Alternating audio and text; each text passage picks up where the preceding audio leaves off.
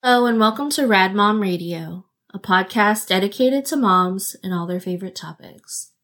My name's Natalie, and I'm your host.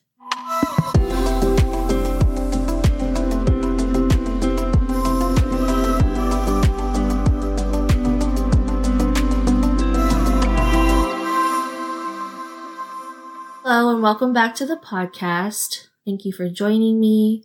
Welcome to a new month. It's April. April is Autism Acceptance Month. And, you know, coming up in September, it will be five years since Riley was diagnosed with autism. And typically I do something every year in April just to kind of highlight and celebrate autism. And this is the first year the first April that I've had a podcast. So I thought that I would dedicate my episodes this month to having conversations about autism. So typically I do publish one episode a week. This month I have nine episodes to share with you. So I've been, I've been busy recording and having amazing conversations. A majority of these women in these conversations you'll get to hear this month are women in my local community. They are moms of autistic children. And then I do have an episode to share with you with a mom named Sarah. And Sarah's on the East Coast and Sarah is autistic herself. So you'll get to hear that episode next week. But this was so much fun to record these conversations and to get to know these moms better. Um, a lot of these moms I've known for a few years at least and mostly just through Facebook, through, you know, my mom community that I started five years ago. And I got the opportunity to have these really in-depth conversations with them, which was honestly pretty much the reason why I started podcasting to begin with is because I love having these conversations and getting to know people. And they're just all really beautiful, amazing, inspiring moms and so I'm really excited to get to share these episodes with you. I tried, you know, my hardest to kind of try to have a collection of episodes that are kind of more broadly representative of my community, if that makes any sense. You know, I kind of tried to find moms who maybe have older kids, moms who have younger kids, maybe moms that have more than one kid on the spectrum, moms who have girls. I'm not sure that I completely hit the mark on the representation part, but I really, really tried. And something that I'd like to do going forward is continue to, to do these kinds of episodes.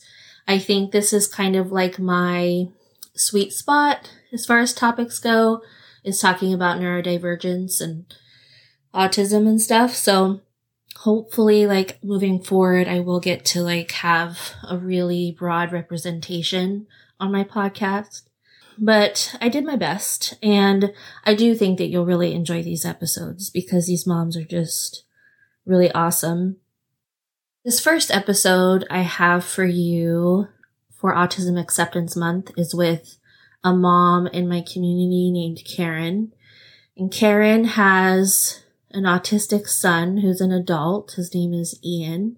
And Ian actually did pop in while I was talking to Karen. So you'll get to hear from him a little bit. Super sweet young man. Something that I've always enjoyed about, you know, following Karen on Facebook is her posts about Ian. He just looks like a very happy, sweet natured person and beautiful smile. So, you know, Karen's perspective and Karen's journey with raising an autistic child is different than mine and and a lot of others because she's raised him through a lot more of the stages of life with autism, you know, like she did the early diagnosis, the early intervention, you know, grade school, junior high, high school, puberty, you know, now he's an adult. So she's, you know, more seasoned, I guess is what you could call it when it comes to raising an autistic child. And so, you know, moms like this who have that kind of perspective and that kind of experience are invaluable to moms like me who really don't have much of a an ability to to understand all the possibilities that the future holds. You know what I mean? Like when you have a child that's autistic, it's almost kind of like you get frozen in time a little bit and it's hard to sort of see past today and tomorrow.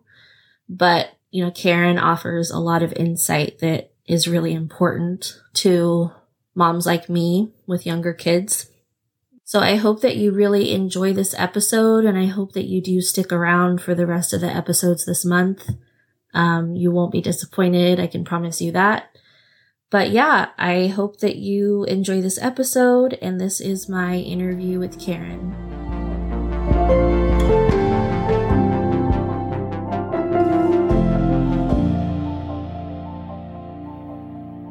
Hey, Karen. Welcome to the podcast.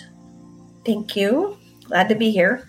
Yeah. Thank you for joining me today. So, you are my first interview for my autism series. I'm going to do basically dedicate the month of April to autism, just talking about autism. And you have a son named Ian who's diagnosed with autism.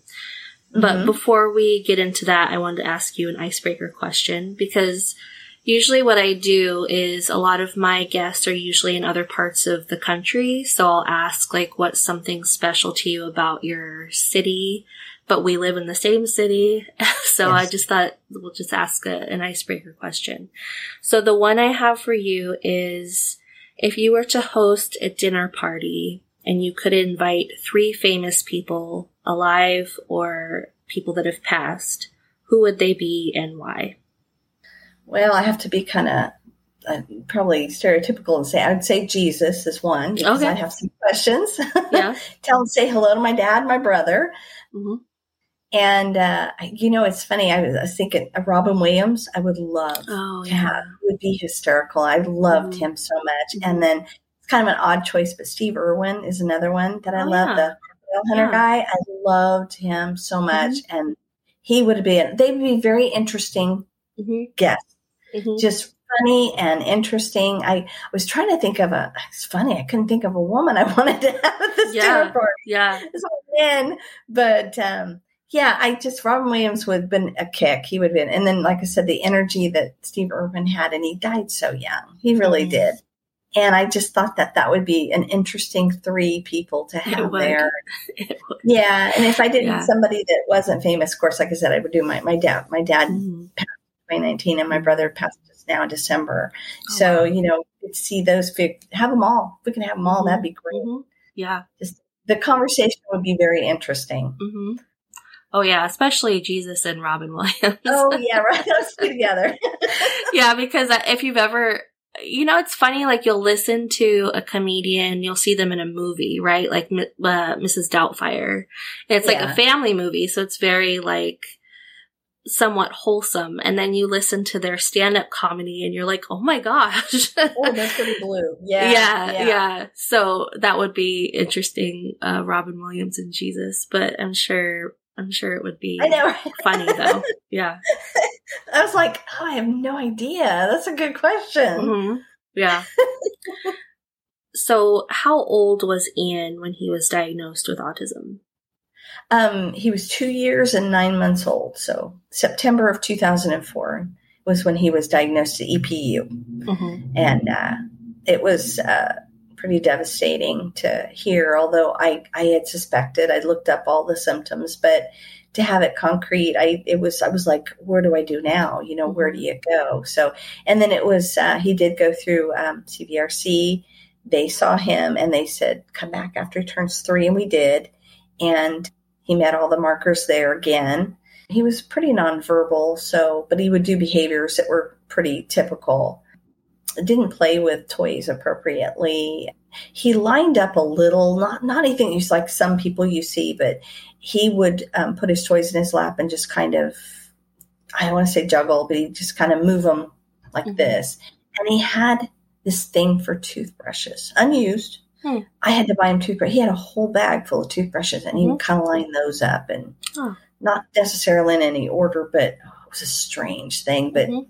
I noticed lots of signs pretty early that just seemed quirky. But all my kids are quirky, So I noticed something. I think actually all all four of mine are probably on the spectrum somewhere. Oh, okay. The three are neurotypical, the older ones, but I do notice things that I look back on. You know, things that quirky things your kids will do, like especially you know when one of my kids could not wear anything like a decal if it was on the inside of the shirt, they couldn't stand it scratching them. They had to have all their socks turned inside out, so the seams out.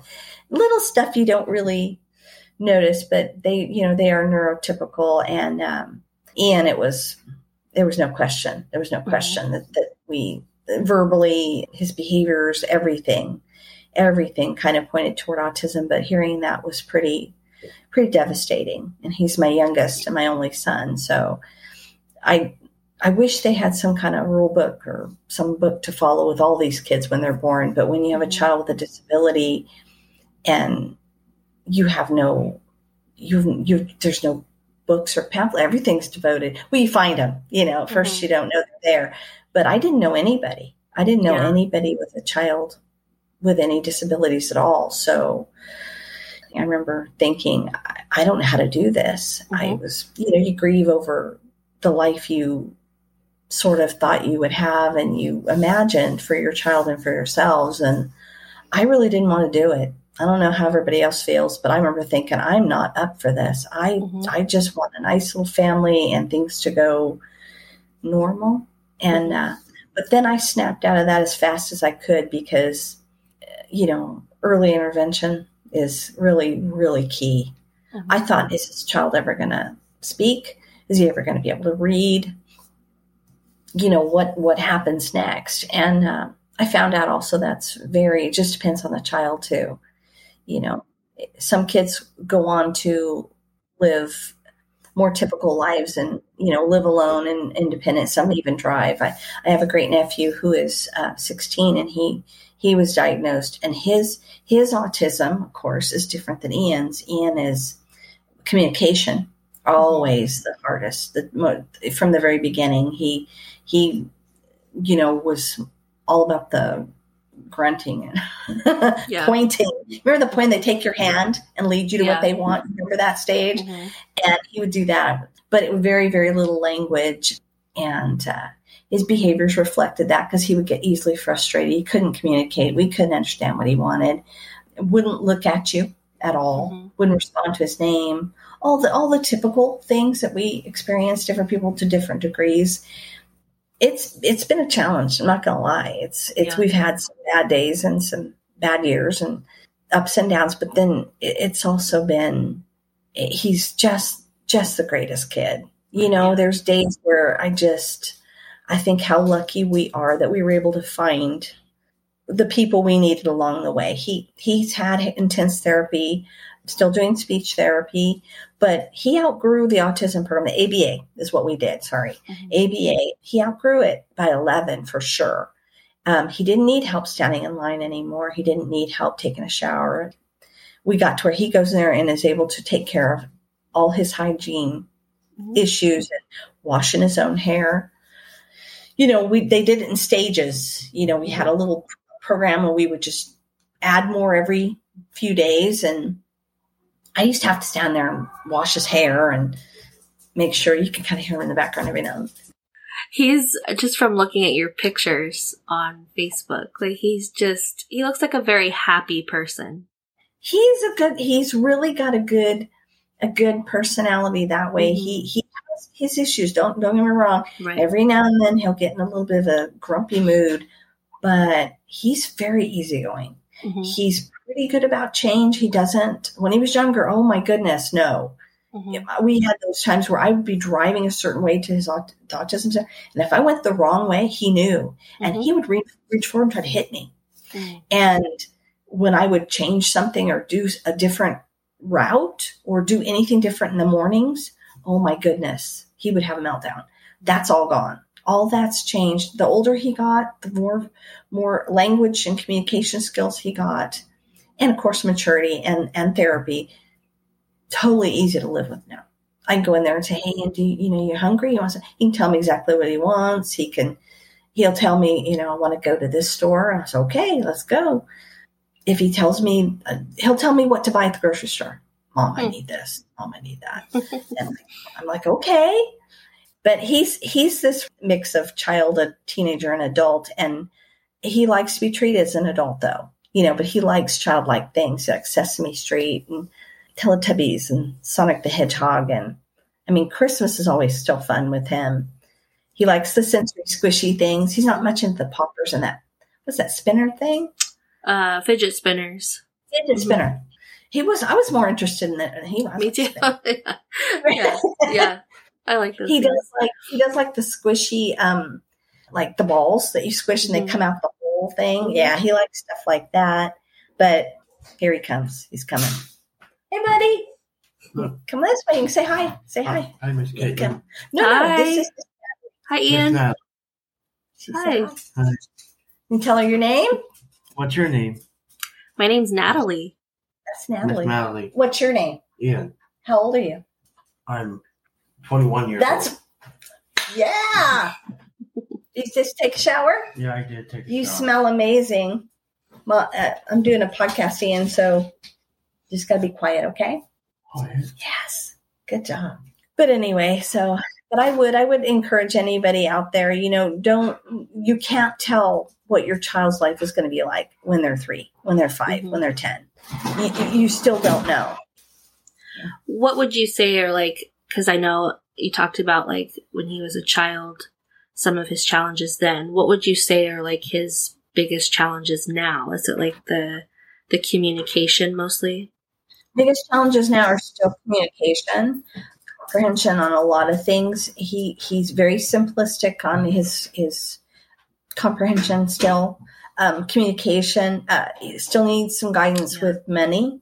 He does really really well now. He'll go up and pay for something, but he he doesn't count his own change. He, um, you know, we're still working on that, but definitely again the communication eh, comprehension is just going to come as it comes and he's doing really well he understands more than he can verbalize for sure he he just does typical things that anybody else would do. Likes his computer. He likes to go jump at the you know the trampoline park. Like loves the zoo.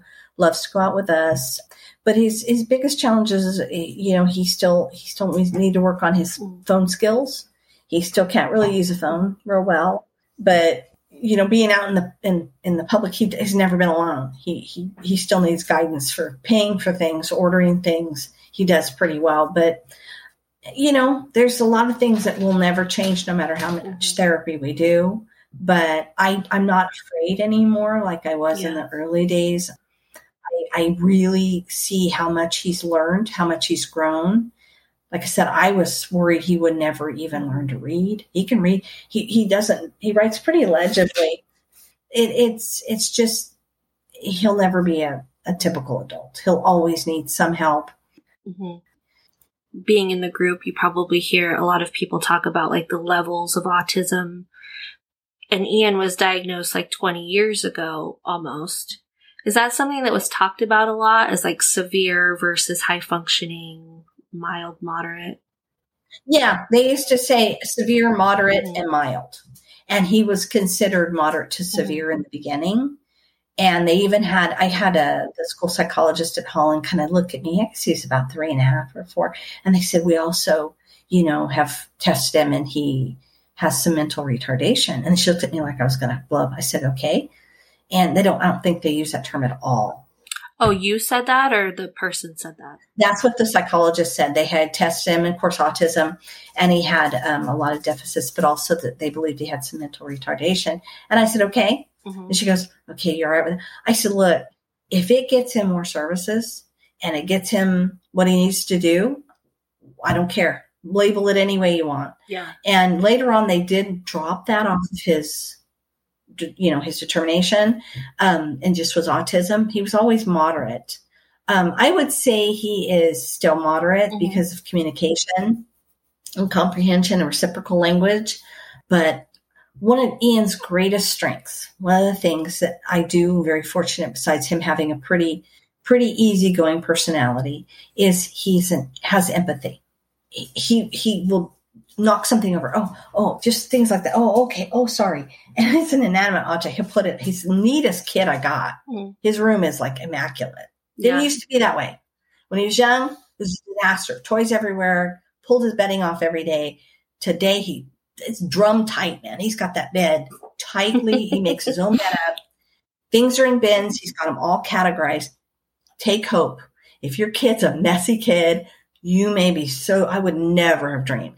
Um, he doesn't like, like I said, his room is the neatest, probably even in my kitchen, but he has empathy for people. Mm-hmm. If he does something, he says, oh, sorry, I'm sorry. Mm-hmm. I, I, used to make him apologize to his sisters, even though I, he didn't understand. I'd say, you, you have to say sorry to sister. And he'd do, sorry. I love you. You know, him, that's, that was a great one when he first started, when he first began to kind of, you know, he understood that. Those are hard concepts sometimes. Like I said, I recently lost my brother in yeah. December and it was very unexpected. We had no idea. Died at home and, uh, uh, we found him later and it was devastating. And he, he, he will tell me, I miss Uncle David. I miss him. And our dog just passed away like the beginning of the month. He misses the dog. He, but he'd come up to me and pat me like if I was upset. And he I would tell me, I miss him. And are you sad? And I said, yes, I'm sad. He goes, he'll say, I miss him. I miss him so much. Mm. So, but he does, he, he tends to have, he went from actually expressionless, wouldn't smile, wouldn't laugh, wouldn't respond to almost there was a middle part where he was over dramatic through the, doing the fat, the big faces. He mm. still kind of does that. And now he's kind of settled down. very sweet. He he drew a picture of my brother. I was going to show you real quick if I can find it. And uh, I showed you. that. I think I showed you the one of my dad. But he drew a picture of my brother, and he put the you know year he that's awesome. lived and died. Yeah. Yes, it actually really uh-huh. looks like my brother, and he did that with anybody. But he um he knows he knows when something's sad, and trying to explain death death to him has been kind of a challenge. You know, we we are a Christian family, but it's kind of hard to tell him, you know, he'll, he's not coming back. And we left our, lost our dog. He knows, he knows. And he came and said goodbye to the dog. And, and, uh, but I don't know, you know, wish I could peel back the lid sometime and see what he sees mm-hmm. and how the world sees to him. But he is a very sweet natured, empathetic person. And if you told me way back when he was three, four, five, six, seven, that how life would be now, I wouldn't have worried. I wouldn't have worried. And- yeah. Yeah. I think that's huge though, is that, you know, like what you're saying about, you know, in my group, there's a lot of moms who have little kids. And in the beginning, you get this diagnosis, you get limited information. And I always say now, like, if you gave me a crystal ball because I feel like the world misunderstands moms of autistic kids that they think we don't want our kids to be autistic. Yeah. But it's not that. It's that we can't predict the future and know how they're going to be later when we're not here. So I always say, like, if you gave me a crystal ball and you could prove to me that Riley will be okay when I'm not here anymore, yes. I don't have any concerns. He's awesome, you know, and he's autistic yeah. and that's how God made him. And like, I love exactly. him exactly how he is but it's the not knowing how how is he going to be when I'm not here because I don't have the power to be here forever. I worry about that. And I have three older kids that have assured me, "Oh, we'll take care of him." Especially Katie, my the one that's two years older. She said, "Oh, he'll live with me." Mm-hmm. And I'm like, you know, you do deserve your own life. You do deserve to do whatever you need to do. And I said, I'm hoping we can find a situation where, you know, some kids do, some young, I shouldn't say kids, some adults um, do great, even better, you know, living in a, a structured home like that and doing things and having their friends and stuff like that. It just depends. But, you know, even be told, right. hey, we're going to take care of him.